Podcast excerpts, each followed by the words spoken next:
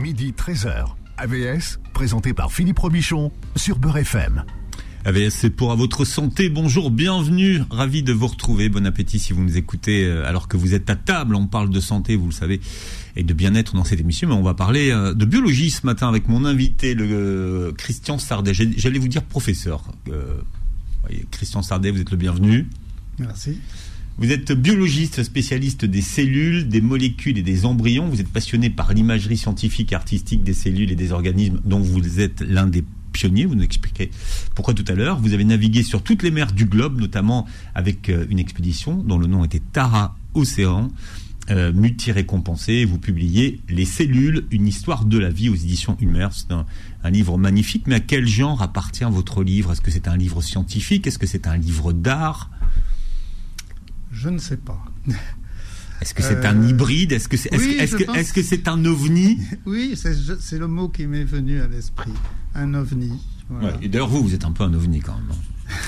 Votre livre est, magnifique. Euh, j'aimerais qu'on mette un, petit peu d'images. J'espère qu'on va faire passer des images dans cette émission aujourd'hui. Euh, c'est le livre déjà de la vie d'un chercheur. Hein, de tout, qui, recense beaucoup de, des connaissances que vous avez eues dans, dans, cette vie. Euh, alors chez vous, tout a commencé, euh, euh, c'est ce que vous expliquez à la fin du livre, par, le, par votre grand-père qui vous offre un microscope. Oui, c'est exact. il n'y avait pas de biologiste dans ma famille, mais mon grand-père a eu la bonne idée de me donner un petit microscope qui doit être le seul objet que j'ai de ce temps-là d'ailleurs. Hmm. Euh, Vous avez quel âge à l'époque? ah Je devais avoir une douzaine d'années, je pense, 12, 13 ans peut-être. Donc c'est les années 60 hein, pour... Euh, voilà, les années 60 dans un petit village des Deux-Sèvres, euh, où il y avait des mares, comme dans tous les villages. Et je me suis mis à regarder les petits animalcules qui étaient dans ces mares. Et je pense que c'est ça qui m'a qui m'a influencé, une sorte de vocation précoce pour ce qui vivait. Ouais et un, et un professeur au collège également. Euh, qui, oui, qui, a aidé à, renforcer votre vocation. oui, effectivement, j'avais un professeur qui, qui, vraiment était différent des autres. Il nous emmenait dans les champs euh, pour regarder la nature et comprendre euh, la biologie. Donc oui, c'était une influence aussi importante, je pense. Alors en 60 ans, vous avez connu les progrès des microscopes. Hein. Euh, de la microscopie. Qu'est-ce qui a mhm. changé finalement dans, le, dans, dans, la façon dont les machines aujourd'hui regardent les choses ben, C'est-à-dire que les microscopes euh, sont devenus des machines à intégrer euh, les connaissances de l'optique, bien sûr, comme les, les, microscopes le faisaient autrefois, mais aussi de l'électronique, de l'analyse d'images. Donc, sont, sont devenus peut-être les objets technologiques les plus complexes de notre hmm. temps. Hmm. Très loin du euh, microscope que vous avez offert votre grand-père. Hein. Oh, tout à fait, très loin, oui, très loin. Et ça continue d'évoluer d'ailleurs. Euh, donc, euh, ça continue d'évoluer dans surtout dans la microscopie électronique, mais aussi dans la microscopie optique, en poussant la résolution, en voyant des choses de toujours plus, plus petites jusqu'au niveau des atomes quasiment pour la microscopie électronique. Voilà. Donc, j'ai, effectivement, j'ai vécu cette période euh, extraordinaire.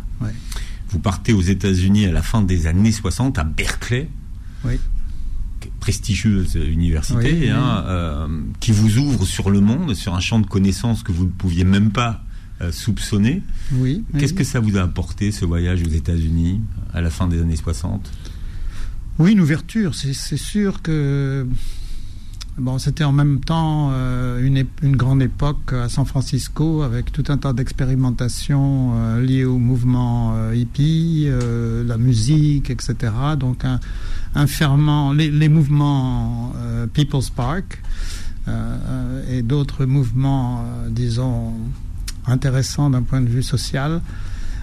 donc ça, c'était aussi mélangé avec effectivement le avoir des, cours de très grande qualité, euh, très enthousiasmants, écouter des conférences de tout azimut. Euh, donc c'était tout ça, c'était un mélange très fécond. Oui. Alors vous y passez combien 4 ans? 4 ans, oui, c'est ça. Après vous revenez en France, donc vous partez à Givres-sur-Yvette, mhm. au centre de génétique euh, moléculaire. L'imagerie, elle arrive quand dans votre parcours? Elle arrive En fait, elle, arrive lorsque je suis retourné euh, aux États-Unis pour des cours à Woods Hole, qui, était, qui est une sorte d'université d'été où se réunissent beaucoup de biologistes aux États-Unis, où il y a des cours de formation très intéressants. Et là, j'ai fait la connaissance des pionniers de cette révolution dans l'imagerie. Et j'ai même travaillé avec certains d'entre hmm. eux. Donc ça m'a beaucoup influencé, effectivement. Oui, je, vous parle de ça parce que c'était il y a 50 ans. C'est ça qu'il faut comprendre. c'était les débuts d'une discipline. C'est ça. Ça a commencé dans les années 70-80 euh, où effectivement des gens ont commencé à mettre euh, l'optique avec euh, l'électronique, hmm. l'analyse d'image. Donc ça, ça, date de ces, de ces années-là. Hmm. Et votre légende dit que pour vous, ça a commencé avec une caméra de banque. c'est vrai. À cette époque-là, euh, quand j'ai cherché à faire de, de l'image par image en France, euh, le seul appareillage disponible, c'était effectivement ces, ces, bandes magnétiques qui étaient du matériel de banque euh, japonais qui permettaient de, de faire ces enregistrements. Vous êtes toujours posé des questions existentielles sur le sens de la vie, sur la naissance de la vie, ou c'est arrivé plus tard? Oui, je crois que, oui, d'un point de vue philosophique, pour moi, je, vois les choses euh, de façon biologique. Oui. Alors, écrire un livre sur les cellules, c'est pas anodin. Euh, on disait hors antenne que finalement, les gens connaissent mal les cellules. La plupart des cellules qu'ils connaissent, ce sont les cellules cancéreuses. Mmh. Hein, c'est à ce moment-là qu'ils en entendent parler, euh, finalement.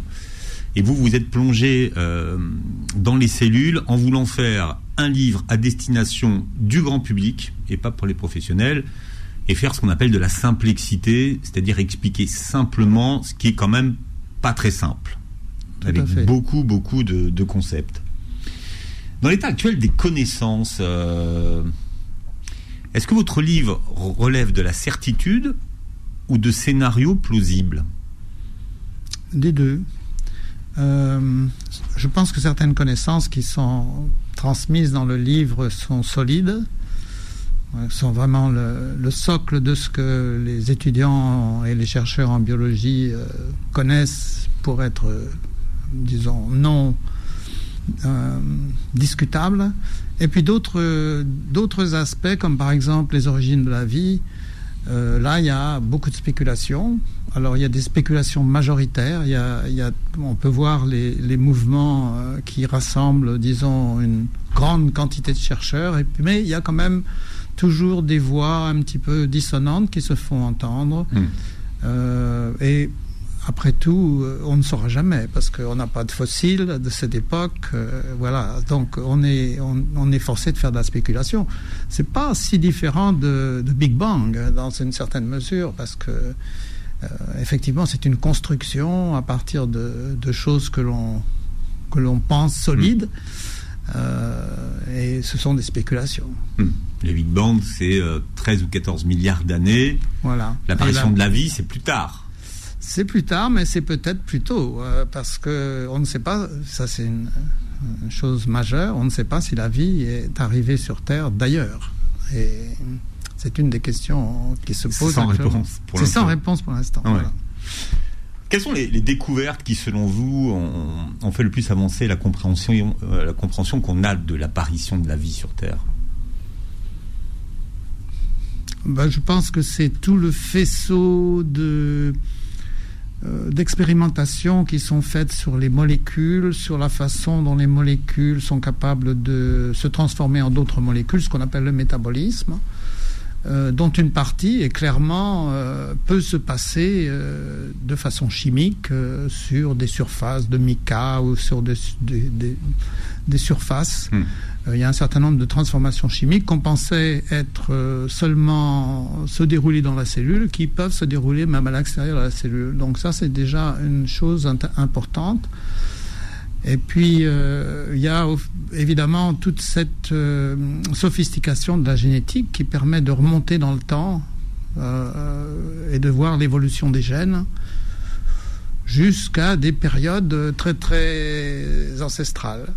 Mais le métabolisme, c'est pas récent. Hein non. La, découverte du métabolisme, pour, pour, le coup, c'est pas du tout récent. C'est pas récent, mais euh, les chimistes font progresser ce domaine euh, de façon importante en montrant que certaines réactions peuvent se dérouler hors des cellules.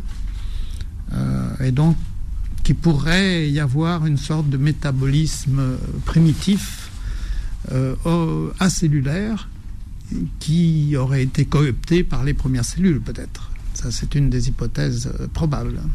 Alors le, mot cellule, avant de l'employer pour les cellules dont on parle ce matin, on l'a employé pour des, euh, pour des cellules des prisons ou des, des cellules de moines. Hein. C'est l'origine du mot. C'est ce, cet anglais qui a compris qu'il y avait des petites partitions dans, dans, des tranches de liège qui ressemblaient à des petites cellules de moines ou de prisonniers. Et c'est de là que, que, le mot cellule a été adopté ensuite par tous les gens qui se hmm. sont intéressés à ces unités euh, élémentaire du vivant.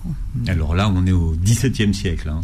Tout à fait, tout à fait. Entre XVIIe et XIXe siècle, euh, c'est une, disons, une maturation assez lente de la théorie cellulaire. Euh, où il y a beaucoup de, participants, en particulier en Europe, évidemment. Euh, c'est pratiquement une découverte européenne. Alors aujourd'hui, l'idée dominante actuelle est celle d'une cellule ancestrale baptisée LUCA. Alors LUCA, c'est un, acronyme, comme on dit aujourd'hui. Hein. Vous qui parlez anglais couramment. The Last Universal Common Ancestor.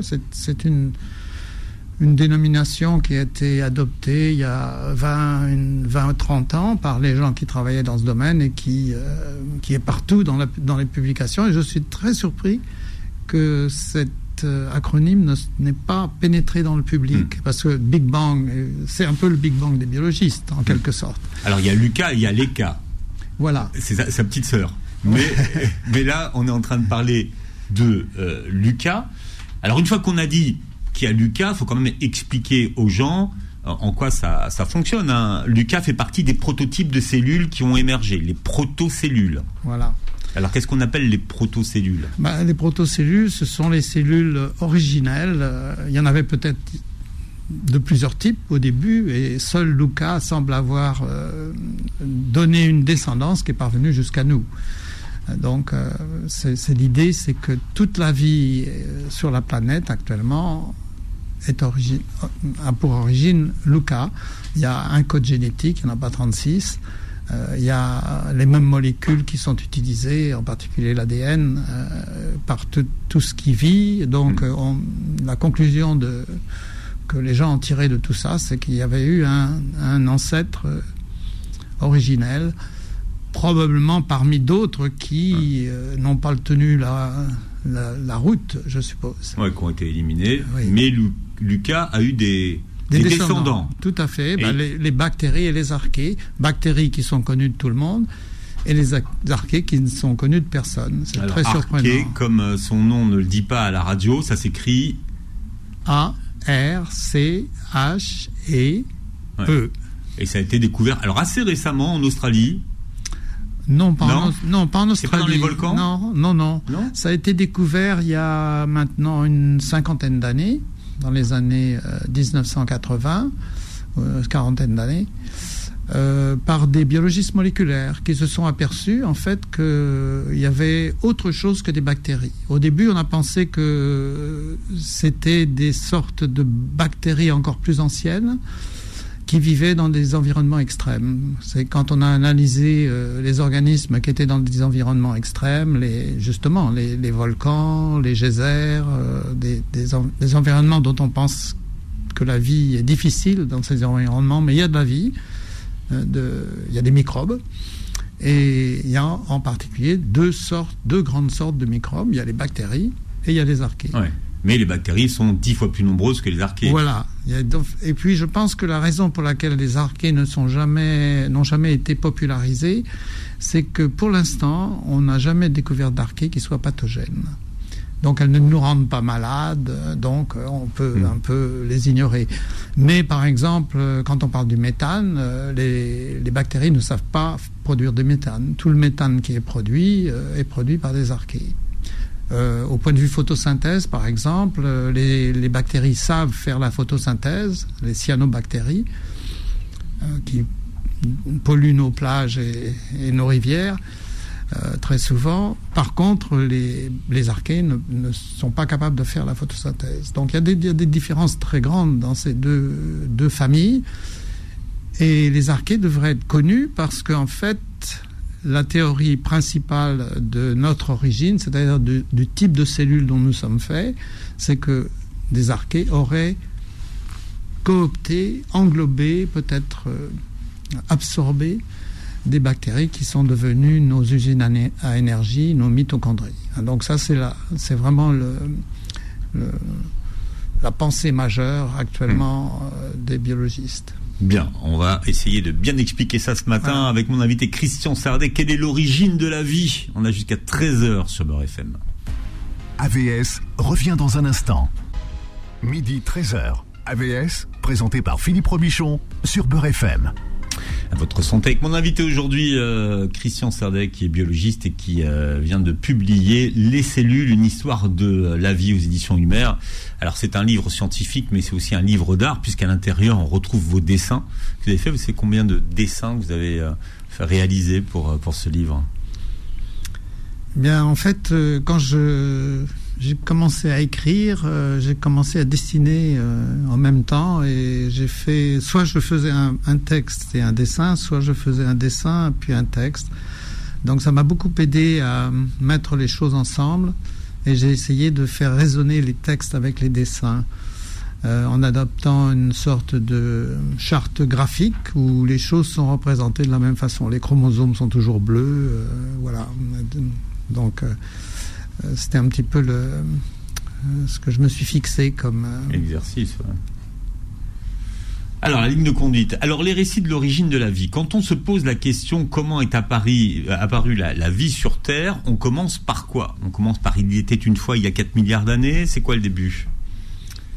Oui, ce serait pas un mauvais début. Il était une fois il y a 4 milliards d'années, oui, c'est tout à fait. Au fond des océans, dans des milliards de milliards de milliards de milliards de microchambres. Euh... Ça vous arrange, vous, au fond des océans, finalement? Parce que c'est une des théories, c'est que la, oui, la, une, des une, des théories, que voilà, la vie apparaisse au fond des océans, dans les abysses. Dans les abysses, oui. Ben, je... C'est surtout ce qui me plaît dans cette idée, c'est le fait qu'il y a des milliards de milliards de milliards de milliards de microchambres avec euh, des surfaces euh, qui peuvent catalyser, euh, disons, faciliter une multitude de réactions chimiques pendant très longtemps.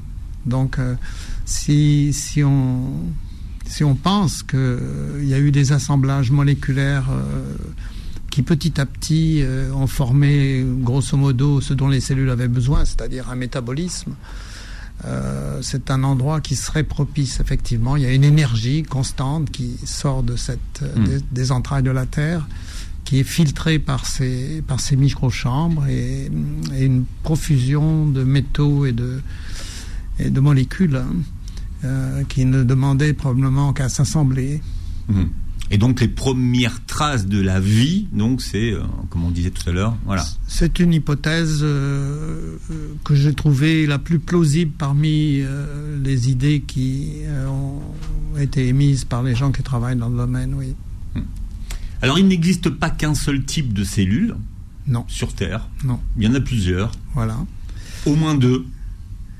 Euh, oui, au moins deux, bon, qui ont des noms un peu barbares, prokaryotes, eucaryotes. Alors, c'est quoi la différence entre... Alors, la différence essentielle, c'est que les prokaryotes, ben, ce sont les bactéries et les archées, c'est-à-dire les micro-organismes, euh, qui euh, n'emprisonnent pas leurs chromosomes dans un noyau. Hmm. Et puis les eucaryotes, euh, à la différence de, des bactéries et des archées, ce sont les cellules comme nos cellules, une cellule de tous les, toutes les, tous les animaux, toutes les plantes, euh, qui euh, renferment leurs chromosomes dans un noyau, ce qu'on appelle un noyau, mmh. et qui ont plusieurs chromosomes aussi. C'est une autre par, particularité. Voilà, quand on parlait de l'ECA tout à l'heure, eh bien c'est l'ancêtre voilà, alors le 7, des eucaryotes. effectivement, ouais. c'est l'ancêtre des eucaryotes. Voilà. Alors ça, c'était jusqu'à ce qu'on découvre une bactérie géante. Oui, je pense. C'est ré récent, ça. Oui, c'est récent. Ça, ça remet peut-être pas vraiment en question cette chose-là, parce que on en sait trop peu pour l'instant sur cette bactérie géante, mais ça, quand même, ça, ça va en l'encontre de l'idée que les bactéries sont forcément toutes petites, qu'elles n'ont euh, qu'un chromosome, parce que ces grosses bactéries ont, beaucoup de chromosomes, et ces chromosomes, en plus, elles sont dans des sortes de... On n'ose pas les appeler les noyaux pour l'instant, mais des pépins, comme, les auteurs les ont appelés. Et puis elles ont, elles ont des membranes à l'intérieur, ce qui est généralement pas le cas des bactéries. Mais plus on, plus on travaille sur les bactéries, plus on découvre que qu'il y a des exceptions à la règle. Hmm. Donc euh, c'est pas si surprenant que ça. Il y a probablement un continuum. Hein. Alors c'est vrai que les, bactéries ont eu longtemps mauvaise réputation alors qu'elles ne sont pas toutes pathogènes. Non, pas du tout. les, euh, bactéries sont nos amis. Mais absolument, absolument. On en, on en a 2 kilos dans notre dans, nos intestins et sur notre peau et on ne pourrait pas vivre sans. Hein. Pour reprendre un mot à la mode que vous citez, le microbiote. Le microbiote, oui. Euh, quelle euh, similarité entre les cellules des plantes et des animaux? Est-ce qu'elles sont similaires? Ben, elles sont similaires dans le sens qu'elles sont des cellules dites eucaryotes, donc qui euh, séquestrent et qui euh, protègent leurs chromosomes à l'intérieur d'un noyau, mais elles sont dissimilaires en ce que les plantes sont capables de capter l'énergie du soleil et de faire la photosynthèse. Donc ça, c'est vraiment une distinction fondamentale parce que les cellules des animaux elles doivent se nourrir d'autre chose que de la lumière du soleil. Voilà. Tandis que les plantes ont une certaine autonomie due au fait qu'elles peuvent euh, transformer la lumière du soleil en, énergie cellulaire. Hmm. Le métabolisme est différent finalement. Voilà. Oui, aussi, pas mal de différences métaboliques. Euh, la rigidité aussi des cellules de plantes par rapport aux cellules animales qui sont très flexibles et mobiles. Euh, ce qui rejoint un peu ce que sont les animaux et les plantes. Donc il y, a effectivement de grandes différences, mais c'est vrai aussi des champignons, euh, des algues, qui sont les autres catégories de cellules eucaryotes. Mmh. Les algues qui ont des vies sexuelles. Oui, parce que la Alors, moi j'ai appris ça dans votre livre, que, les algues avaient une vie sexuelle. Mais évidemment, les la sexualité a, été inventée par les eucaryotes.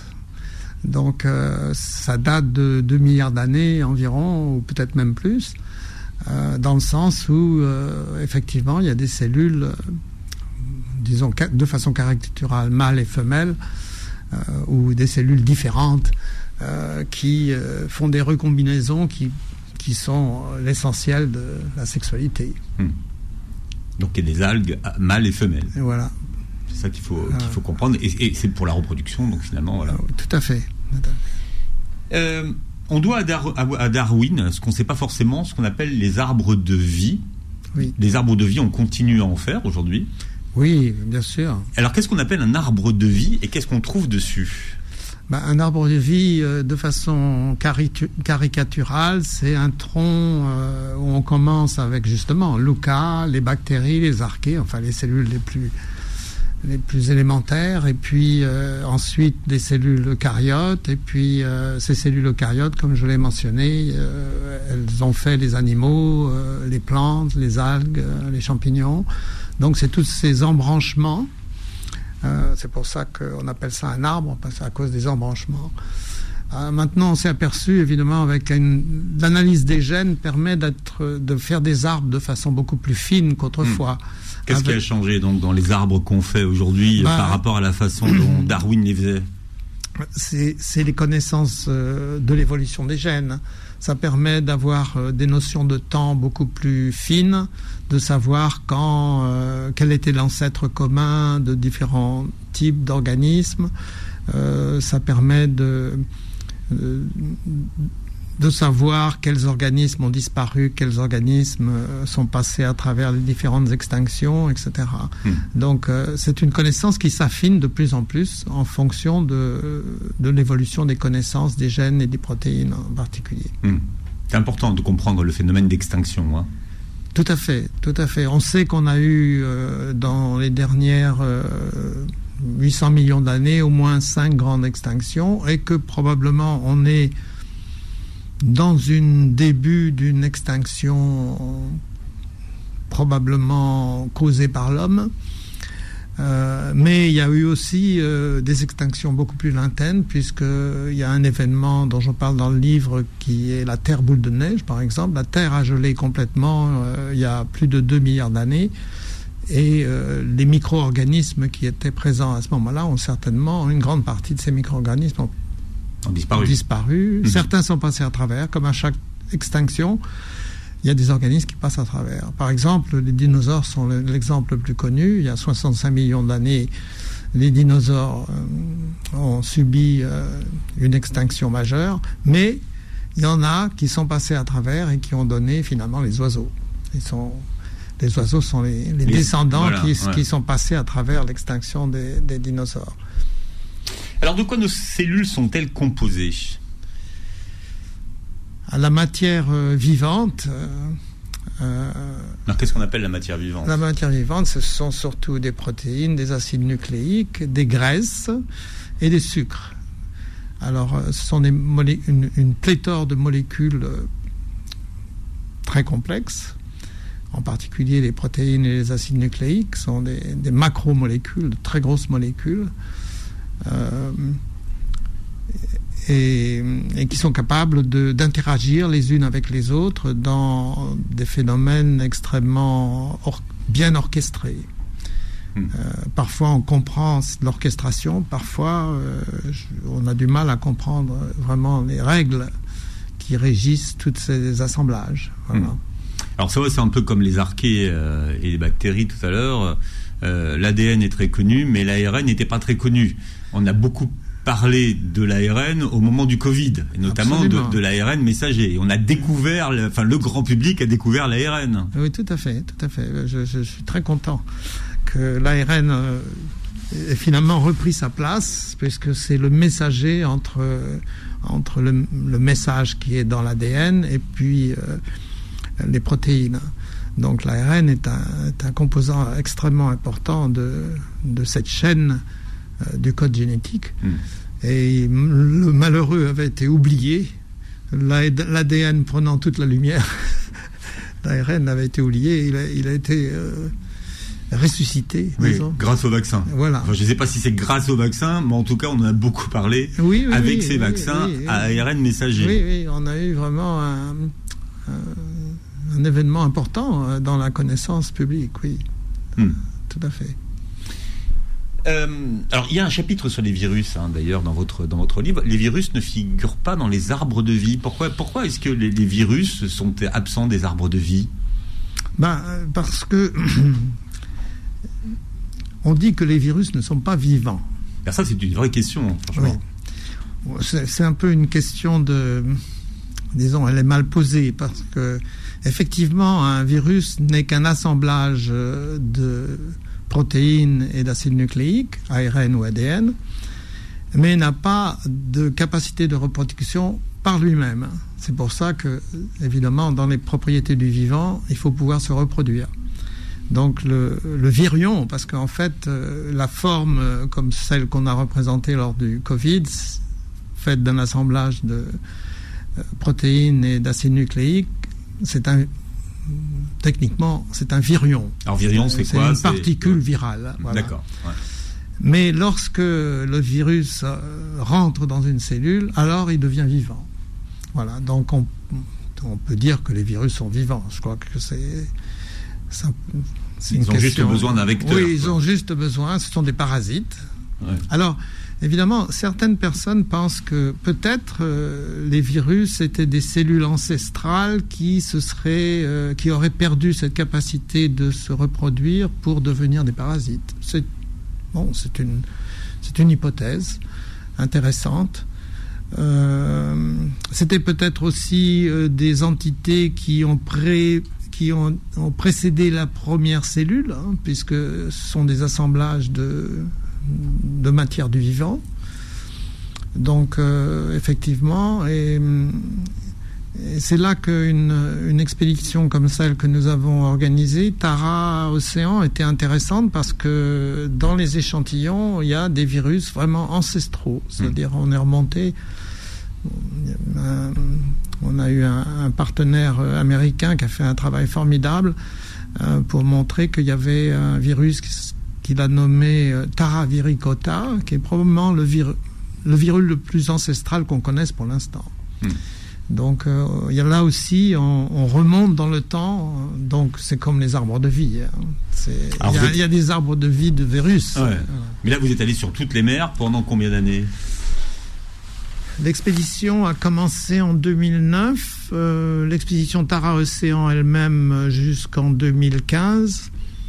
Et puis depuis, euh, d'autres expéditions ont, succédé à cette expédition initiale avec, disons, des technologie assez semblable à l'expédition originale. Et actuellement, le bateau est en train de faire euh, le tour de l'Europe en prenant des échantillons côtiers. Christian Sardet est notre invité jusqu'à 13h. Je rappelle, Christian Sardet, que vous publiez Les cellules, une histoire de la vie aux éditions Humer. AVS revient dans un instant. Midi 13h. AVS, présenté par Philippe Robichon sur Beurre FM. Voilà, et nous avons le plaisir euh, d'écouter avec nous aujourd'hui euh, Christian Sardet, biologiste. Euh, je, vous demandais aux antenne si vous aviez été oscarisé, mais vous avez un de vos clips qui est allé aux Oscars à Los Angeles. Oui, effectivement, c'était une histoire intéressante. c'était l'année, en fait, où il y a eu toute une polémique aux Oscars sur la représentativité des des minorités Des minorités, voilà. Et il se trouve que cette année-là, euh, Géralf, qui est un compositeur, et Anthony, qui a changé son nom pour euh, Anony, un, chanteur assez extraordinaire, euh, transgenre, euh, avait été repéré et sélectionné parmi les cinq finalistes pour un, une chanson sur une ode en fait à, l'extinction, aux extinctions de Anthony euh, pour un film hein, euh, qui s'appelle Racing Extension. Et ils, ils ont été sélectionnés et ils se sont arrangés, les organisateurs se sont arrangés pour exclure Anony pendant que cette la personne transgenre, qui est un personnage tout à fait incontrôlable.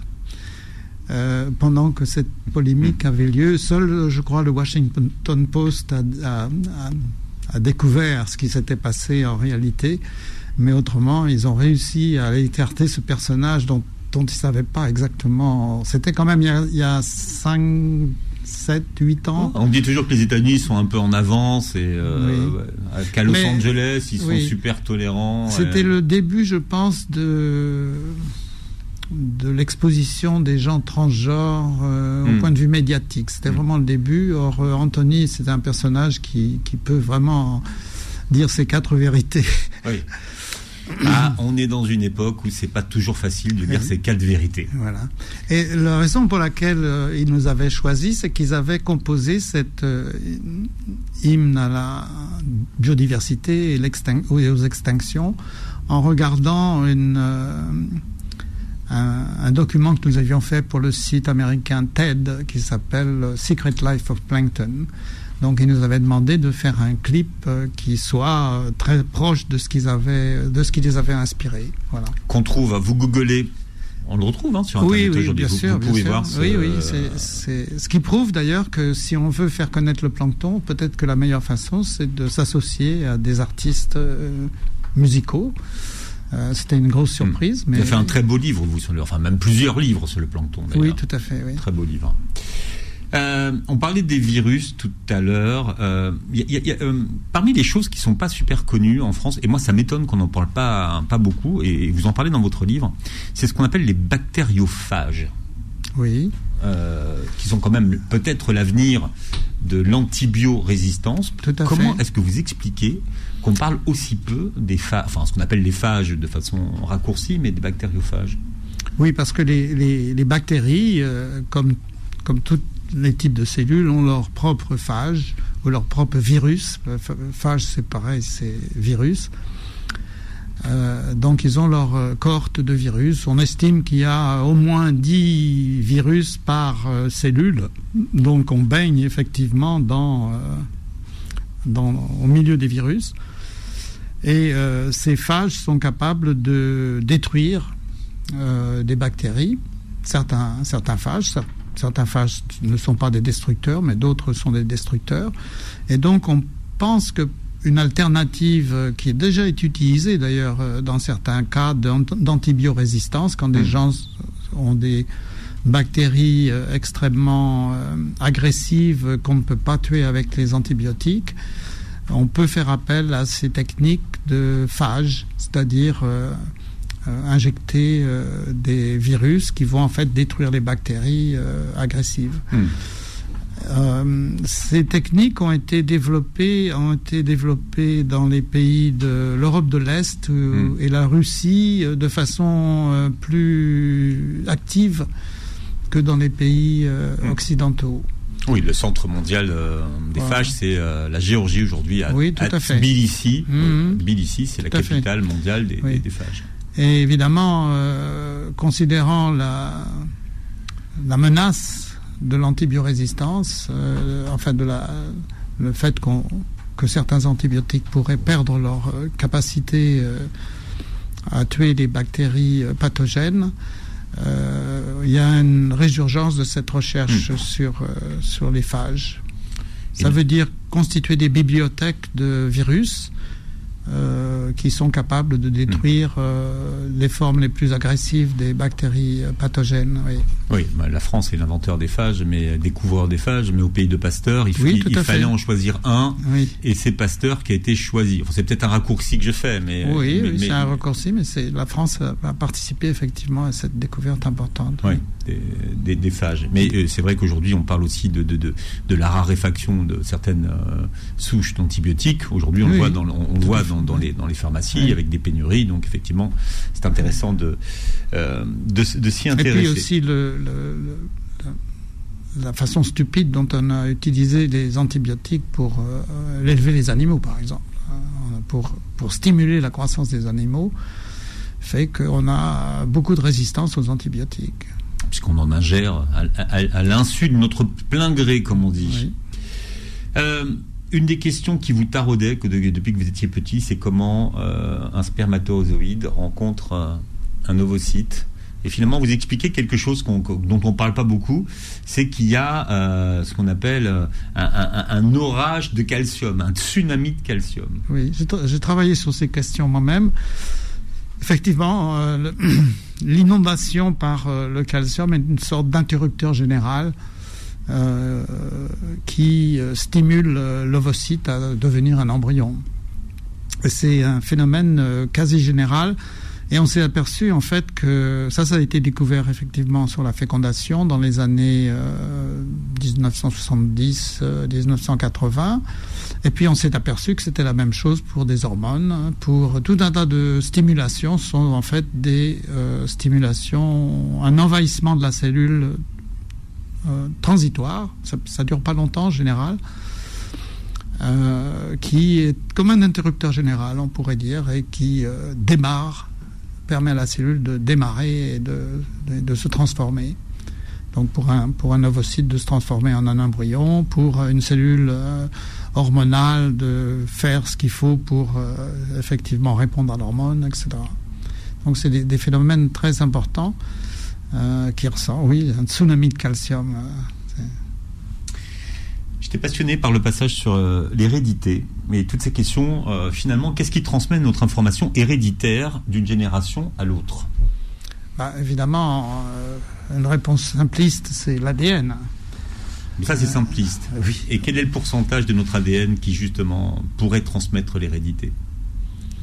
Bah, disons, tout, tout euh, l'ADN de votre père et l'ADN de votre mère sont essentiels pour ce que vous êtes. Hmm. Euh, mais évidemment, avec le temps, on s'est aperçu qu'il y a aussi euh, ce qu'on appelle l'épigénétique, c'est-à-dire des influences sur les gènes qui, qui viennent de l'environnement. Donc euh, ces aspects-là sont, sont en train d'être travaillés très activement. On, on, en sait plus en fait chez les plantes que chez les animaux. au niveau des phénomènes et des mécanismes de l'épigénétique. Hmm. C'est-à-dire l'influence de l'extérieur sur la modification de notre capital génétique. Voilà. Alors on revient à des idées, euh, disons, Lamarck a été beaucoup moqué euh, pour ces idées euh, qui ont été un peu caricaturées, le coup de la girafe. Qu'est-ce qu'il disait sur le coup de la girafe Qui s'allongeait.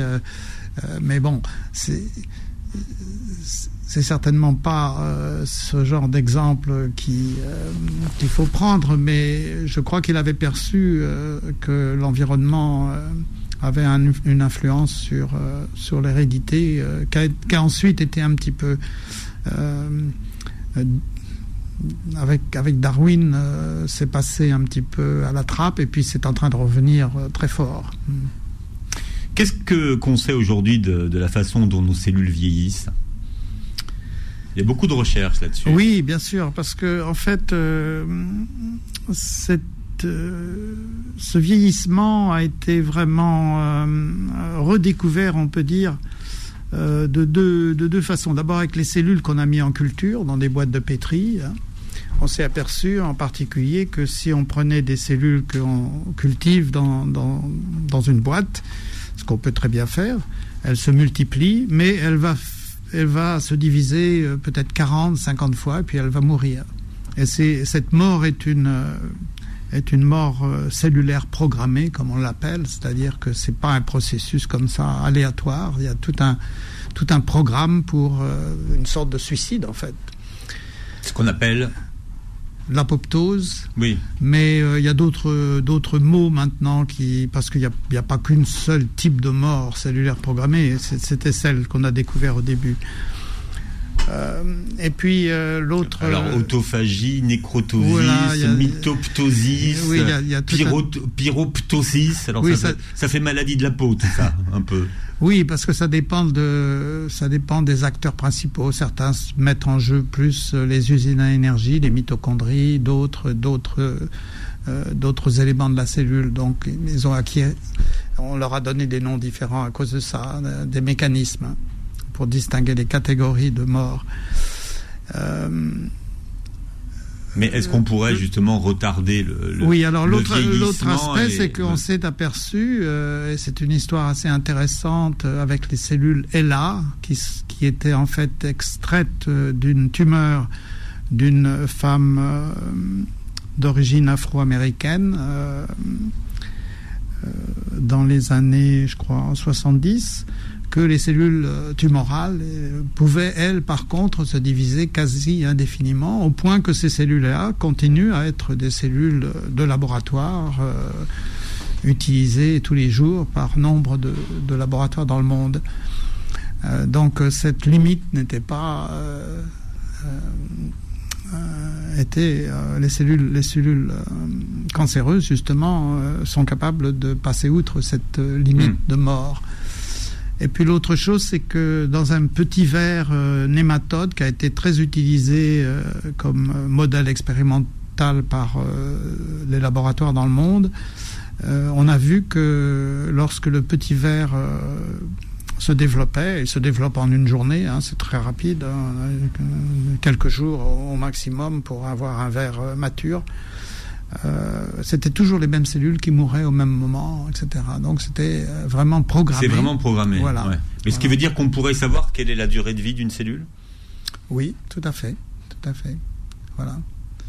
Et on peut évidemment manipuler ces, ces aspects-là en faisant des manipulations des gènes, parce que c'est des gènes clés qui sont activés pour faire ces morts.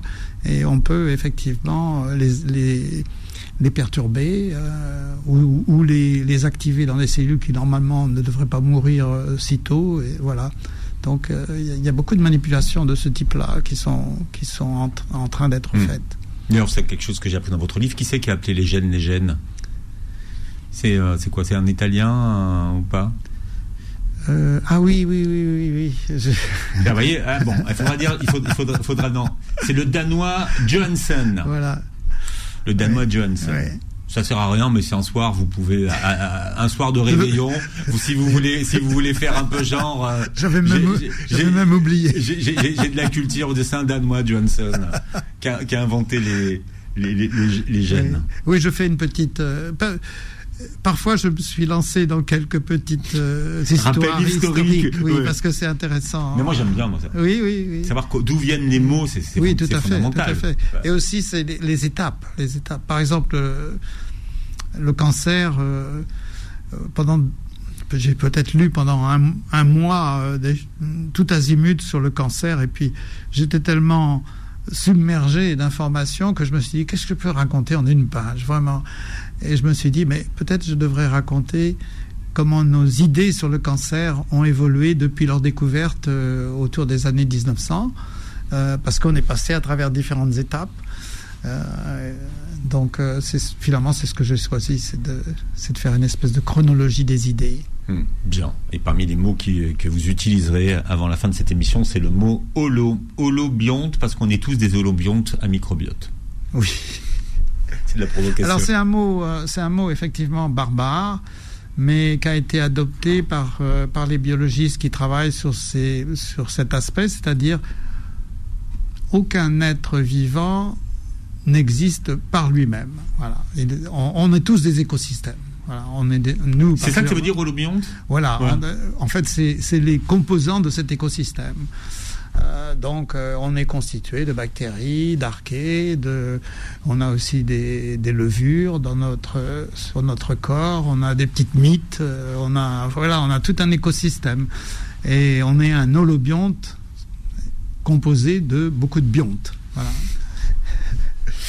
Et je pense que un peu comme microbiote, je pense qu'avec le temps, ce terme probablement va passer dans le public. Oui, va s'imposer. Oui. Mais ça va prendre du temps parce qu'effectivement, c'est un mot un peu barbare.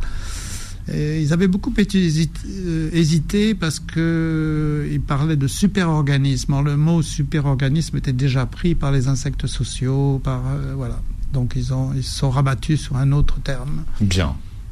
Tous les mots ont une histoire. Alors je rappelle que vous publiez, euh, Christian Sardet, Les cellules, une histoire de la vie aux éditions Ulmer. C'est un livre euh, scientifique, mais c'est aussi un, objet d'art. C'est un très très beau livre. Donc si vous voulez faire un cadeau qui ait du sens et qui soit beau, savez, les livres qu'on met sur, euh, sur une table et que les gens vont feuilleter, ils vont se dire qu'est-ce que c'est ça? Ils vont rentrer dans cette histoire qui est passionnante, hein, l'histoire des, des cellules, et vous allez voir, vous en prenez plein la vue. Bon, écoutez, c'était un plaisir de vous rencontrer. Hein. C'est un bonheur, un plaisir de vous écouter partage de connaissances. Vous réécouterez euh, l'émission en podcast sur beurrefm.net et sur toutes les sur toutes les plateformes qui reprennent l'émission et vous verrez la vidéo sur YouTube. Merci Christian Sardet. Merci vous. Alors vous retournez dans votre village qui s'appelle La Gaude. La Gaude. Quelques encablures de Nice. et passez une très belle journée santé sur Beurre FM. Merci. Retrouvez AVS tous les jours de midi à 13h et en podcast sur beurrefm.net et l'appli Beurre FM.